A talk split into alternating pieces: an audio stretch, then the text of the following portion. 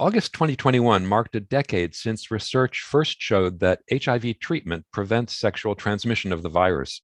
Those findings altered scientific discourse and HIV policy, but the science supporting what's called treatment as prevention hasn't been widely disseminated.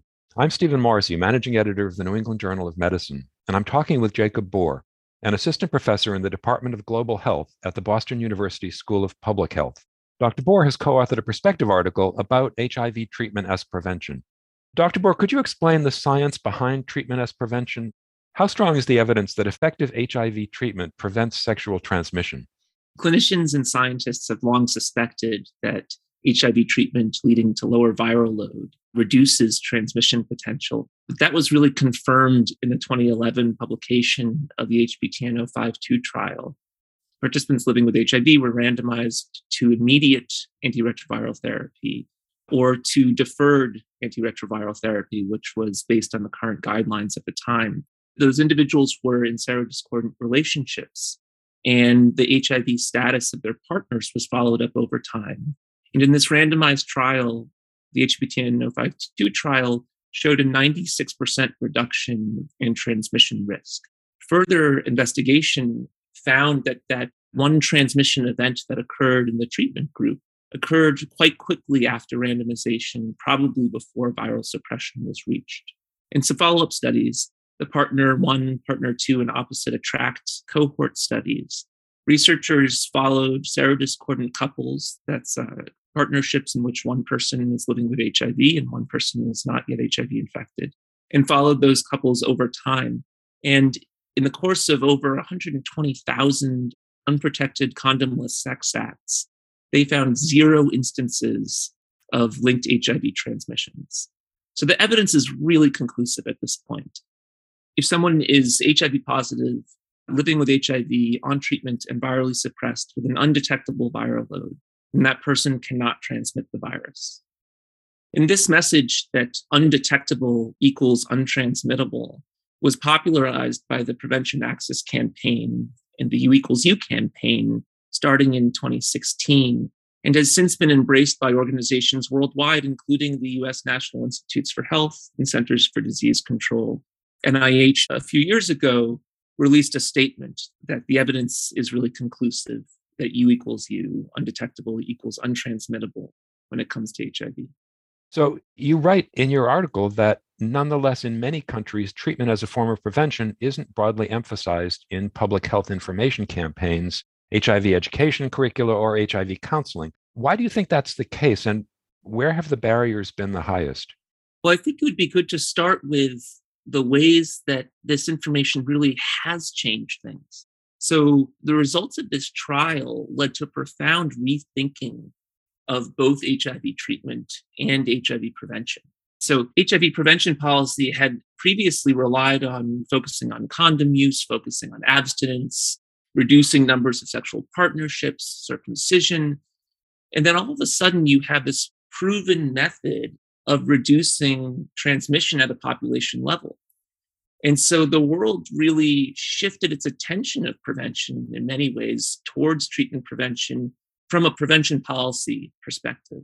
From a treatment policy perspective, whereas people living with HIV were previously encouraged to wait until their CD4 count had fallen below a threshold, say 200 cells or 350 or 500. The science of treatment as prevention was really one of the major justifications for extending treatment eligibility to everyone. So that as soon as someone was diagnosed with HIV, that person was immediately encouraged to start therapy, which is what, what is the case now today in, in most countries around the world. In spite of these big changes in policy as a result of this trial, a lot of people around the world just don't know this information. And we conducted a systematic review, actually, of the literature on this topic on knowledge and attitudes related to treatment as prevention that was published this summer in AIDS and Behavior. And we found 72 studies on treatment as prevention knowledge and attitudes from around the world since 2008. And we found very large gaps, very large gaps in knowledge, particularly in sub Saharan Africa, where two in three people living with HIV reside. And I think some of the hesitancy to share this information certainly part of it had to do with the scale up or the slow scale up of viral load monitoring. So if you can't know your viral load, it's hard to rely on treatment as prevention because you don't know whether your viral load is fully suppressed. And so in recent years, there's been increased scale up of viral load monitoring capacity, laboratory capacity in many countries. But to be clear, there still are countries where viral loads aren't routinely available. So I think that's been one barrier. I think the other barrier, a significant barrier, has to do with the fact that this message in some way contravenes the prior messaging on prevention. The prior messaging on secondary prevention, which is to say, prevention through activities initiated by someone who is living with HIV to reduce transmission risk to others.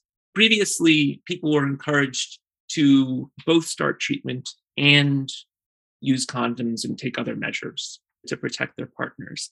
And in some ways, there's this fear, I think, that letting people know that treatment as prevention is protective against transmission could lead people to have more condomless sex, which could lead to other sexually transmitted infections, to unwanted pregnancies, and potentially to HIV transmission if people aren't fully virally suppressed. And those are real concerns. But I think one needs to consider whether that's a rationale to withhold accurate scientific information from people.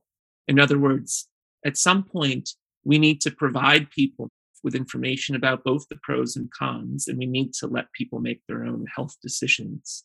And I think that's the case now with treatment as prevention, that we've globally withheld a lot of this information from people who would really benefit. So, in fact, looked at from the other direction, how does this dissemination gap affect people with HIV and public health more generally? It's a great question, and there's a growing literature on this.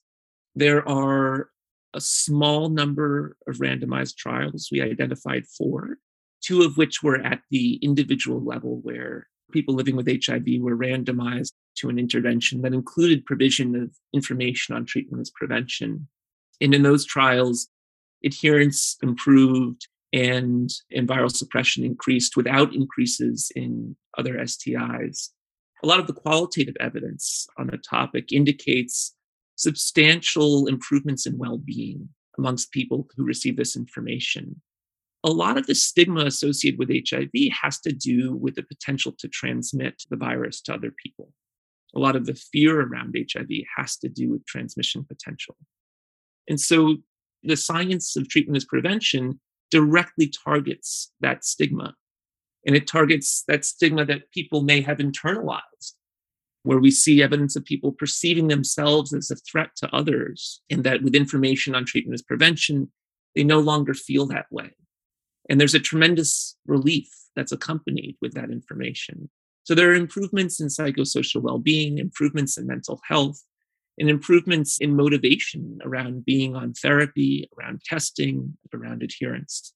One of the most interesting studies that was conducted on the topic was actually a community level intervention. It was a randomized community level trial in Malawi where communities were randomized to receive a health information meeting on treatment as prevention or a generic health information meeting with information on HIV that did not specifically mention treatment as prevention. This was a project led by Laura Derksen, who's at the University of Toronto. And what, what was interesting about the intervention, in contrast to the other studies that had been done, was that information was disseminated about treatment prevention at the community level. So it wasn't just to people living with HIV, but to their prospective partners. And what Derksen and colleagues found was that there was a tremendous reduction in stigma and stigmatizing attitudes and that rather than having HIV in treatment be perceived as a sign, as a symbol of being someone who's at high risk of transmission, in fact, those attitudes started to switch, where treatment started to be perceived as something that was actually beneficial and that someone on treatment was not a high risk to others. And this reduction in stigma actually led to an increase in HIV testing in those communities that received this information. I think this really highlights where the transformative potential is of this message. It really targets the underlying structure of stigmatizing attitudes around HIV where a lot of that stigma is rational. It has to do with fear. It has to do with fear of infection, fear of transmission. And if those fears can be assuaged, then people can now feel free to test and start treatment and be seen queuing in the clinic line or be seen with their pills and not fear rejection from future sex partners, not fear that they'll never be able to have a family.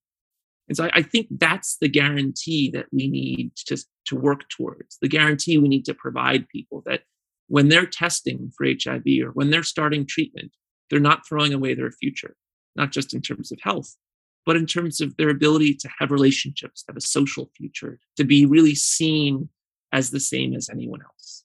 So, finally, and perhaps expanding on what you're just saying, does the failure to rapidly disseminate information about HIV treatment as prevention offer any lessons for ensuring that other research findings make their way into public health and clinical practice on a global scale more efficiently? I think it does. I guess I think that with the case of treatment as prevention, there were early signs that this was an issue. One of the earliest randomized trials, community randomized trials, which was actually known as the treatment as prevention trial in rural South Africa, where communities were provided with home based HIV testing and the offer of immediate antiretroviral therapy for anyone who tested positive, as opposed to deferring until a lower CD4 count. That in that early trial, they had a null result. They found that there was no impact of sort of the UTT or Universal Test and Treat guideline on community incidence. But closer inspection found that, well, the reason was that there wasn't any difference in treatment uptake. And some of the qualitative work that followed that study actually found that people in the intervention communities didn't really understand the rationale. They didn't understand the prevention rationale, didn't understand the rationale for why people who really otherwise feel healthy, why they should start therapy. So, this observation that in the context of a quote unquote treatment as prevention randomized trial evaluating a test and treat strategy based on the science of treatment as prevention, that in the context of a trial like that, you still had very low treatment literacy, I think was a warning bell. And I think those kinds of warning bells need to be heeded and heeded more rapidly. I think when there's a gap between the information between the science that justifies a particular policy and the information that people have who, who are the target population of that policy i think we should really lean into those moments and think about why is there that gap? There are certainly ethical reasons to feel that we should be sharing this information. But i bet that in many instances not just in the case of treatment as prevention there's also an efficacy rationale to share that information and that we need to trust people to engage with the science. And our task in science communications is not to hide the information from people, but to make sure that they understand it and understand both its strengths and its limitations. Thank you, Dr. Bor.